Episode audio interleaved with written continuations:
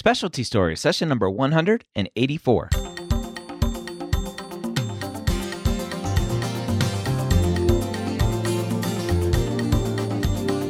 Whether you are a pre med or a medical student, you've answered the calling to become a physician.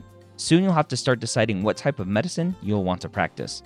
This podcast will tell you the stories of specialists from every field to give you the information to make sure you make the most informed decision possible when it comes to choosing your specialty. Welcome to Specialty Stories. My name is Dr. Ryan Gray, your host here every week, where I get to speak with an amazing physician about their specialty. This week, I nerded out with Dr. David Liebovitz, a general internal medicine physician, but more importantly, or more specially, a clinical infomortician. And it took me a long time, I think, to say that appropriately. But Dr. Liebovitz practices clinical informatics, and it's a up and coming field that is more and more necessary because we are gathering so much data in the medical world, in healthcare, with all of the research going on and with electronic medical records. Everything that goes into an electronic medical record could potentially help your patients in the future. And we have a great discussion about kind of who would be good for this field and what Dr. Liebovitz loves about being a, a clinical infomortician, uh, what he doesn't like about it, and just what it's all about. We start the conversation by how Dr. Liebovitz first became interested in clinical informatics. I probably first became interested in clinical informatics um, during my chief resident year, uh, which was uh, way back in 93, 94. And um, I had uh, contemplated going to a variety of specialties, but had an opportunity to become a chief resident for a year and during that year, worked administratively, a lot of teaching, of course, and seeing patients too, and realized there was uh, just so much more we could do with information effectively to manage patients than we had been. And that's what stoked my interest. The other thing to, to mention in that context, though, is I'd studied electrical and computer engineering as an undergraduate. Um, always planned to go to medical school, but enjoyed uh, a variety of the science aspects of engineering and that lent itself also to me to my realizing all of the potential in this area. So, for someone who very likely has never heard of what clinical informatics is or ha- has never heard that term before, let alone a physician who, quote unquote, practices or, or works in clinical informatics, what is it?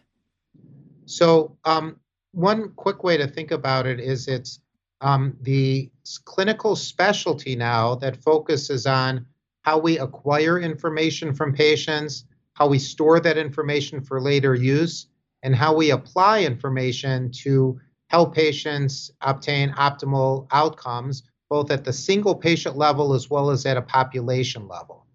So, simply, it's how we're managing information effectively, gathering, storing, and using. And there's enough body of information available now about how to do this effectively that it was created as its own ACGME, American College of Graduate Medical Education, um, to um, uh, be its own subspecialty in the American Board of Medical Specialties recognition. So just like cardiology, geriatrics, gastroenterology, clinical informatics is now a board-approved subspecialty as well, and um, has a two-year clinical informatics fellowship. And just for for your listeners again a little bit, so it's after medical school, there's then um, uh, residency of variable length, uh, depending on the specialty. And then following residency, one can go into a fellowship for additional subspecialty training, and that's where clinical informatics falls. Unlike, for example, one other quick example is electrophysiologists complete a cardiology fellowship first before going to cardiac electrophysiology. Here, for clinical informatics, one can complete any of the other um, uh, accredited uh, residency programs to then begin this fellowship. So we could have surgeons together with non surgeons in these training programs. Interesting. So, kind of all paths potentially could lead to clinical informatics if if somebody wanted to. Exactly. Nice. I, I wish I knew more about it when I was going through training because I'm a huge computer nerd and, and I love data. I love programming. I love um, lots of automation and thinking through that kind of stuff. And so it probably would have been a good a good uh, itch to scratch for me. Not too late. Yeah, I don't know about that, uh, but that's that's very very interesting to to hear about that. So I think a lot of people potentially will know about IBM Watson, even though IBM seems to have kind of closed the door on Watson. But there was a lot of talk very early on in in Watson's days of it being a a kind of partner with physicians, uh, holding all of that information, and, and, a physician being able to kind of talk to Watson in whatever language they talk, and and get to potentially a diagnosis sooner or a better differential to help get to a diagnosis sooner.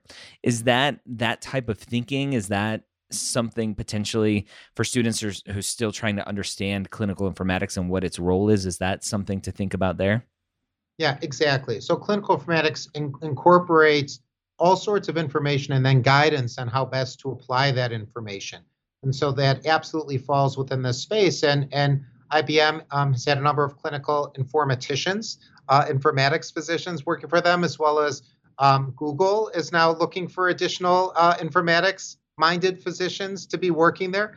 Um, there's um, lots of interest in this area. So, conventionally, beyond kind of the artificial intelligence, machine learning, guidance, and caring for patients, which I can talk at, at length about as well. There's also a variety of more kind of pedestrian in use, substantially now opportunities as well as well, and those include um, kind of uh, um, electronic medical records and everything attached to them in any different way. Yep. So, be it patient portals, how patients submit information, what um, sort of terminology should that be mapped to so that alerts can um, uh, percolate through the system when a patient responds in a certain way that requires additional attention?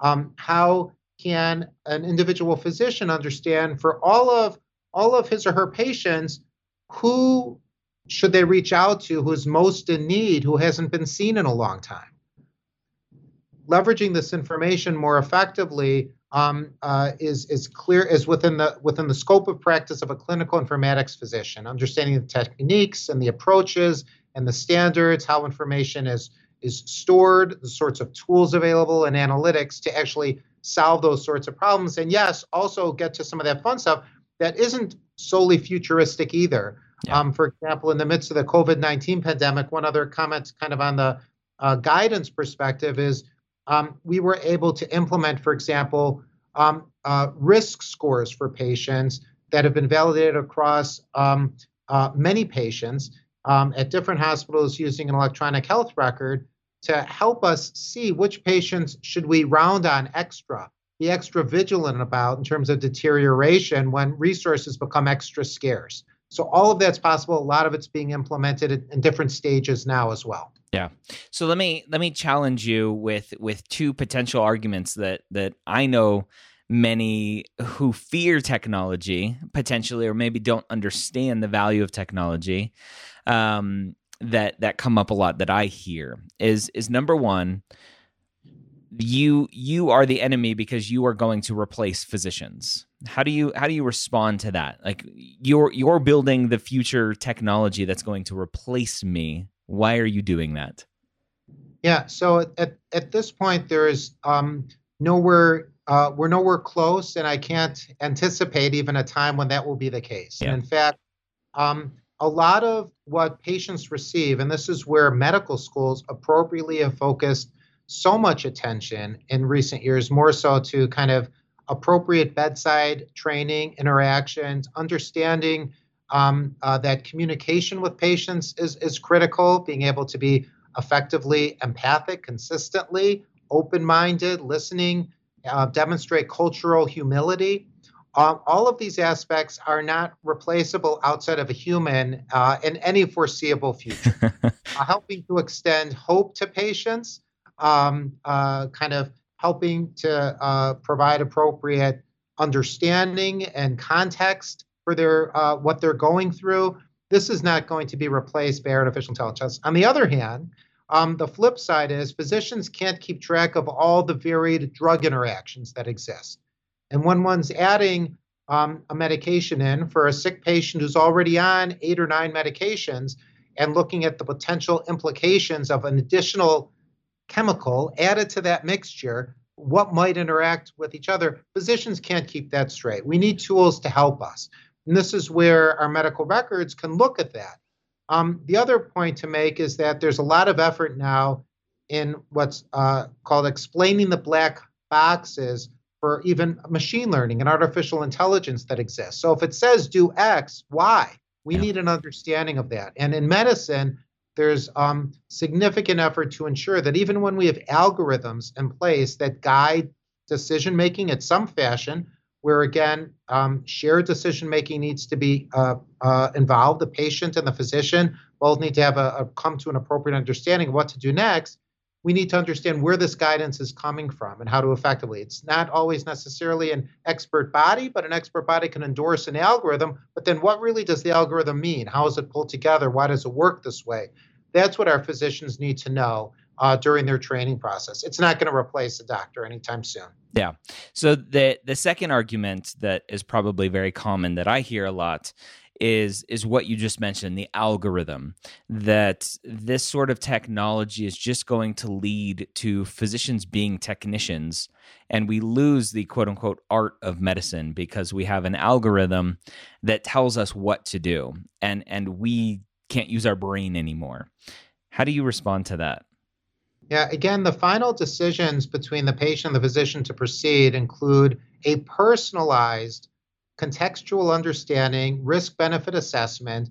For one patient, taking even a medication a day may be too much. For another, uh, adding in another that may potentially interact and understanding that. These are value decisions.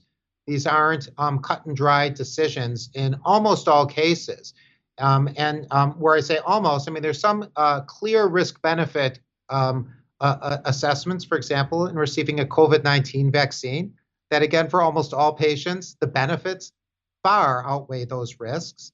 Um, and it's hard, um, and, and so that guidance can be very clear and explained in that fashion why the benefits so exceed uh, risks. But similarly, in terms of kind of cookbook medicine or just following the output of an algorithm in some fashion, it's all where the art comes in is the effective communication and understanding. The patients are not trained in medicine, the physicians are.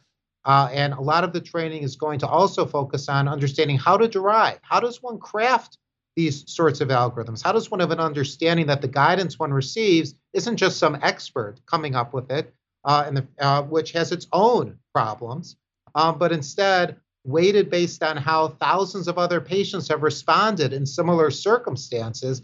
And that's why this guidance is being there. And how much should it be weighted still has to be a personal decision, understanding how it's likely to impact that patient, understanding that individual just um, lost a, a sister to cancer or whatever the circumstances might be that weigh into that equation. So, again, um, not cookbook medicine anymore either. Yeah, good. Good job.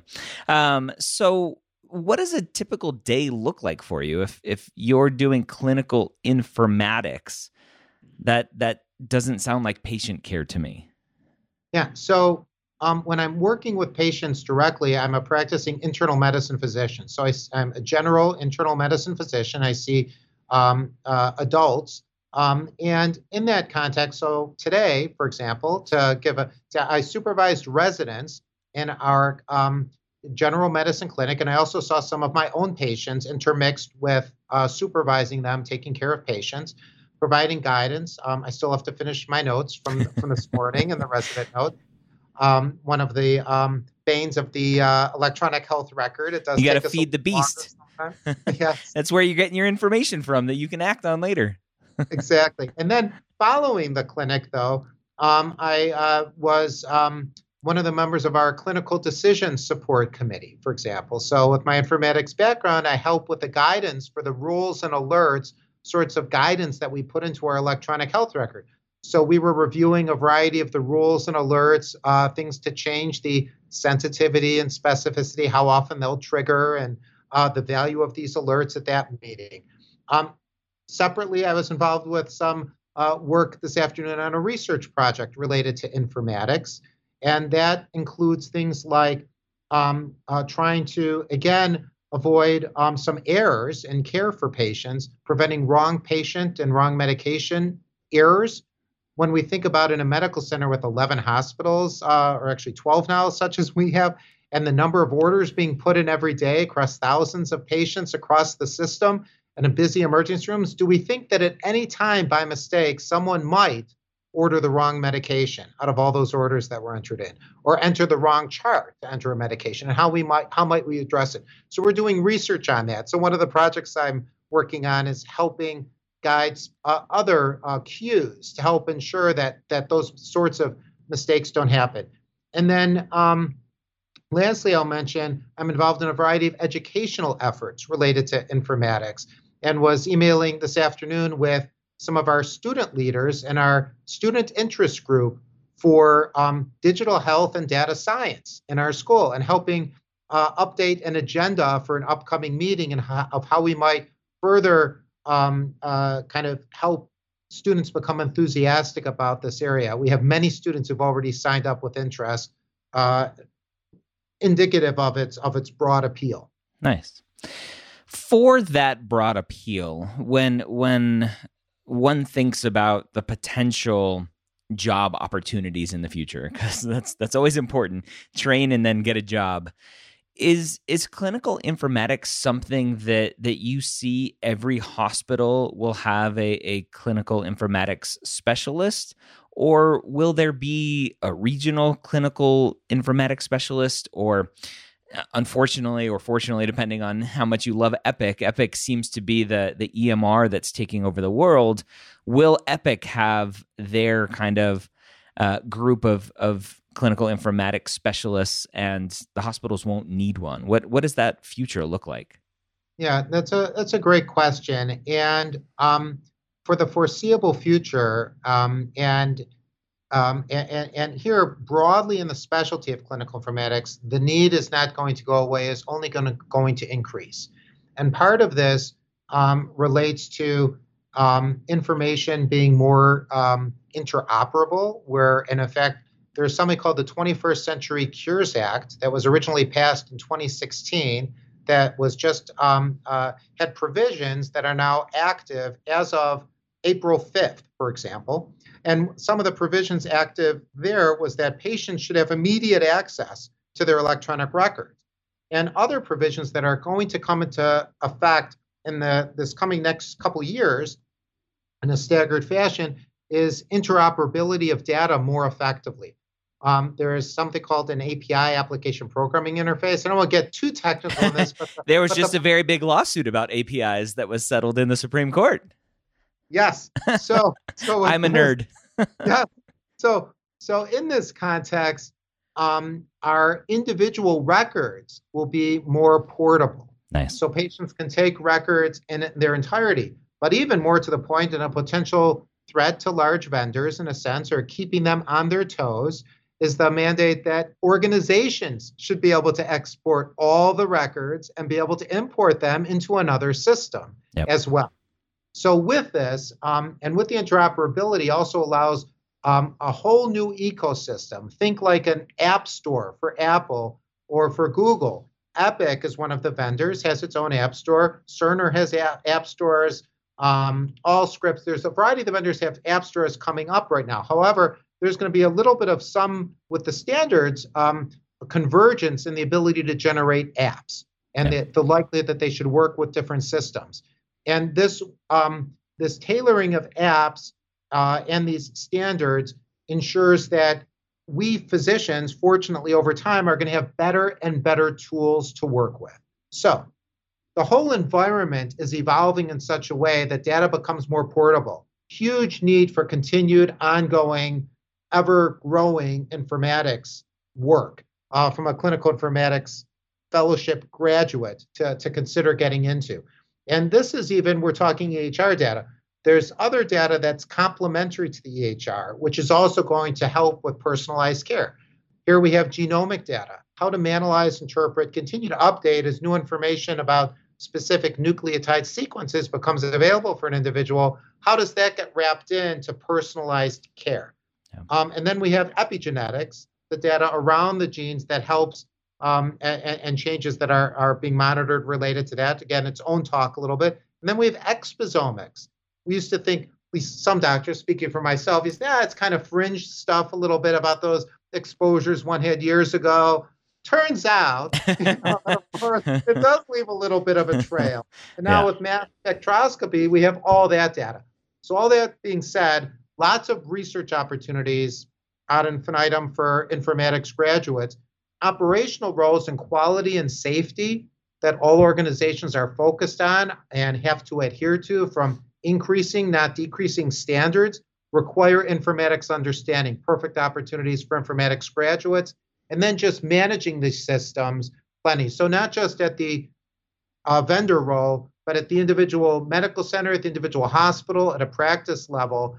Um, and and similar to me, likely many, but not all. Some are. We have people here who focus full time on informatics, don't see patients anymore. Yeah. But many will have a blended sort of an approach, seeing patients and also having informatics related responsibilities. Yeah, it's I, I again as a as a big tech nerd, I, there's so much opportunity. I was reading a book recently, not related to medicine, but it talked about the the data in medicine and how 50 years ago medical information doubled every 50 years and then it was every 10 years and then it was every 7 years and it's it's probably 5 or 6 years now where where the information that we have about medicine is doubling and, and, it's just impossible for physicians to keep up with that sort of information. And and, do do you see the role of informatics in, in that way to be one that that not only is keeping track of all the patient information, but then merging that with the most up to date research as well? Yes. So there's um, a, a variety of tools, and I'm continuing always to tweak my own approaches to staying up to date on different topics. So um, some um, are kind of what, what we could think of like with supervised machine learning, where someone predetermines specific outcomes. One can craft um, or, or have curated uh, reviews that come out in different topics. And typically, those curations have some automated searches that then are curated by an individual and then fed up. So things like Journal Watch through the Massachusetts Medical Society um, for physicians and students uh, to kind of keep up to date on specific topics. It kind of provides an overview of the likely impactful clinical articles that have come out. In the research space, this becomes even trickier. There isn't as much that, that Journal Watch, but individual search queries that one can write with things like semantic search um, which Microsoft has a, a, a, nice tool that they've created to uh, to help support um, uh, automatic retrieval of research articles on specific subjects, and Google Scholar uh, to give the Google's a product. They have a variety of these tools that are available. So yes, um, these same tools are important, and clinical uh, informaticians are directly involved in this sort of work too. Um, and like, how do we, um, as I talked about, how do we recognize um, uh, specific structured content, like when a patient replies that they're getting sick, how can we recognize that we have specific terms that we recognize? Similarly, all the literature has specific terms associated with it. The National Library of Medicine has bibliographers that um, manually review. With everything being published so quickly, it's hard for them to keep pace. We have other tools to extract keywords and then use them. So, yes, this will continue to grow um, and uh, the terminology conferences uh, themselves discussing what are the terms we make available to apply um, have their own informatics um, uh, uh venues. Um, a few years ago, I was fortunate enough to go to Sweden for the um, International Healthcare Terminology Standards Development Organization meeting, which um, sounds scintillating.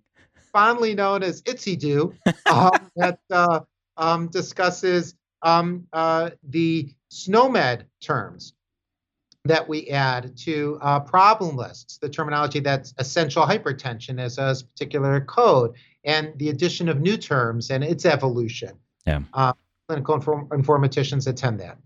Interesting. For a student listening to this who is like, this is really interesting. I never thought that my background as a, a hacker when I was 11 years old could potentially help me in the future as a physician. Uh, like, what what sort of background makes for a good infomortician? Infomortician. Yeah. How do you, how do you say that again? Yeah, informatician. Informatician. For the term informaticist. Yeah. But the uh, AMIA, American Medical Informatics Association, so AMIA.org. And I would encourage listeners to take a look at that website. There's educational opportunities, a variety of things to learn from there. Um, uh, uh, to take a look, the, their preferred term was informatician, so I'm I'm going with it for now. It just sounds too much like mortician. Mortician, which, yeah. Yes, yeah, yeah. All right. So so what's a what's a good background for yeah. for someone who makes for a good clinical infomortician? Infomort- yeah. Uh, really hard. I any background as long as one's completed residency training um, to go into it. Now, could one work on in informatics as a field without going to medical school and develop this? Yes, there's opportunities if one chooses not to. If one chooses to go to medical school, um, and one is investing in the time and the clinical education and the um, clinical training completely makes sense. Complete the clinical training, work on informatics projects, uh, quality improvement projects, others always. It's hard to do anything in medicine, as uh, per my description earlier, that doesn't at some level involve informatics. And then further, um, then to go into gaining an in depth understanding of what's possible from individual data elements to managing patients um, populations more effectively with information. That's where the fellowship comes in. One's not expected in completing a two-year fellowship to be an expert programmer, for example. Um, one would learn some coding, um, but enough to um, be able to supervise some projects and understand how it works and understand the tools available to improve populations, uh, uh, individual patients and populations, not necessarily um, code uh, um, for for a livelihood. That's not the focus of where one graduates. The sorts of jobs again, quality, safety, informatics roles, chief medical information officer. I've had these roles in the past, um, uh, and continuing to work in practices or at vendors or at startups to leverage this sort of knowledge, or just in day-to-day practice. So if yeah. one finishes your fellowship, becoming more and more skilled in this area will help one in one's clinical specialty to then continue to push the limits of what what's possible within that specific clinical discipline too. Yeah. The the whole coding world is is kind of being turned on its head right now with the the no code push and the tools that we have in the no code world. And I was having a conversation with someone recently about that and they were very excited about the no code world and going out and teaching it.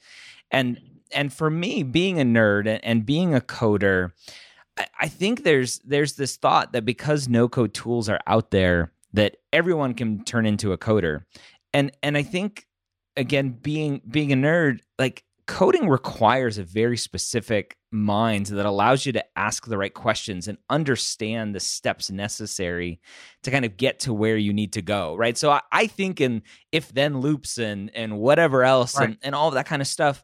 So does does someone need to have that type of brain to be good at this job? Or is that something that you can teach? Or are there other kind of niches within the world where you don't have to have that programming brain? Yeah. So what i would say is one doesn't one can potentially have the programming brain without having gone through too many courses in programming.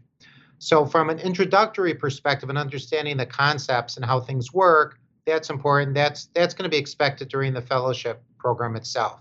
Um, but in terms of being successful in this regard, having that sort of a mindset of unintended consequences, unexpected findings, being sensitive to all possible permutations of the sorts of system changes.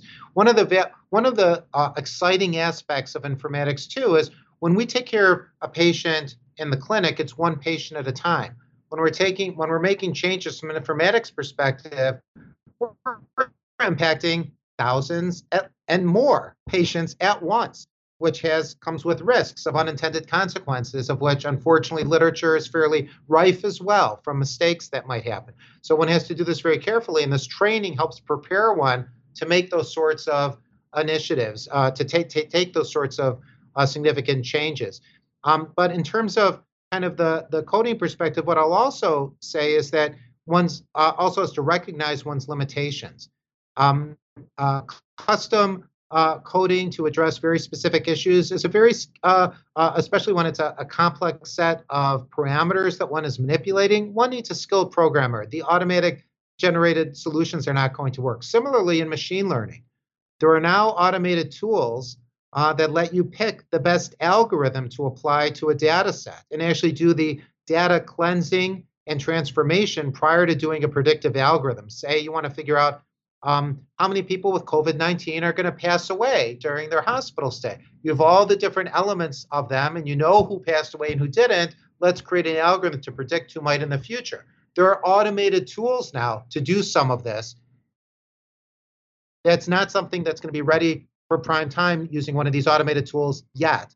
However, um, similarly, with the coding, one needs to go behind the scenes, understand the features in great detail to really have an effective working algorithm. However, for teaching and for principal understanding, some of these automated tools can actually be very helpful. Stepping through a Jupyter notebook, which some of your listeners may understand, to execute some code, see how it works, read some of the explanations without being able to write the whole thing, can actually be very helpful for students throughout medical school to know, but not everyone needs to know how to do that.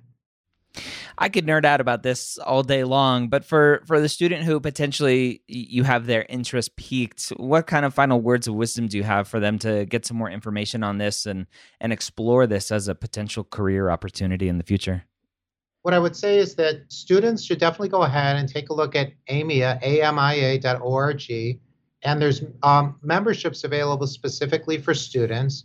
And rather than the, the usual annual membership fee, which is $380, the fee is $50 for students to explore. But then there's other content that's just freely available on the website in terms of career centers, other information to look at about informatics. And so that's really a place that I would say students should should take a look at. That could be a home for them to get involved in projects even before um, uh, they uh, embark upon a, a medical career. And then um, the other aspect to mention again is just to reinforce um, when we think about technology, how it's changing the world, it's changing medicine too. Medicine is a little bit behind in some aspects and way ahead in others. This is going to continue to grow um, exponentially in terms of information, as we mentioned, as well as in the possibility of really helping people. Um, informatics will let one within medicine become one of the experts helping drive medicine forward. So definitely would encourage your students to um, investigate this as a career option. All right, there you have it. Again, Dr. David Liebovitz, a clinical informatician practicing clinical informatics. If you want more information about clinical informatics, you can find out more at amia.org. Again, that's amia org. I hope you enjoyed this episode, a little different of a specialty for you. Have a great week. We'll see you next time here on Specialty Stories.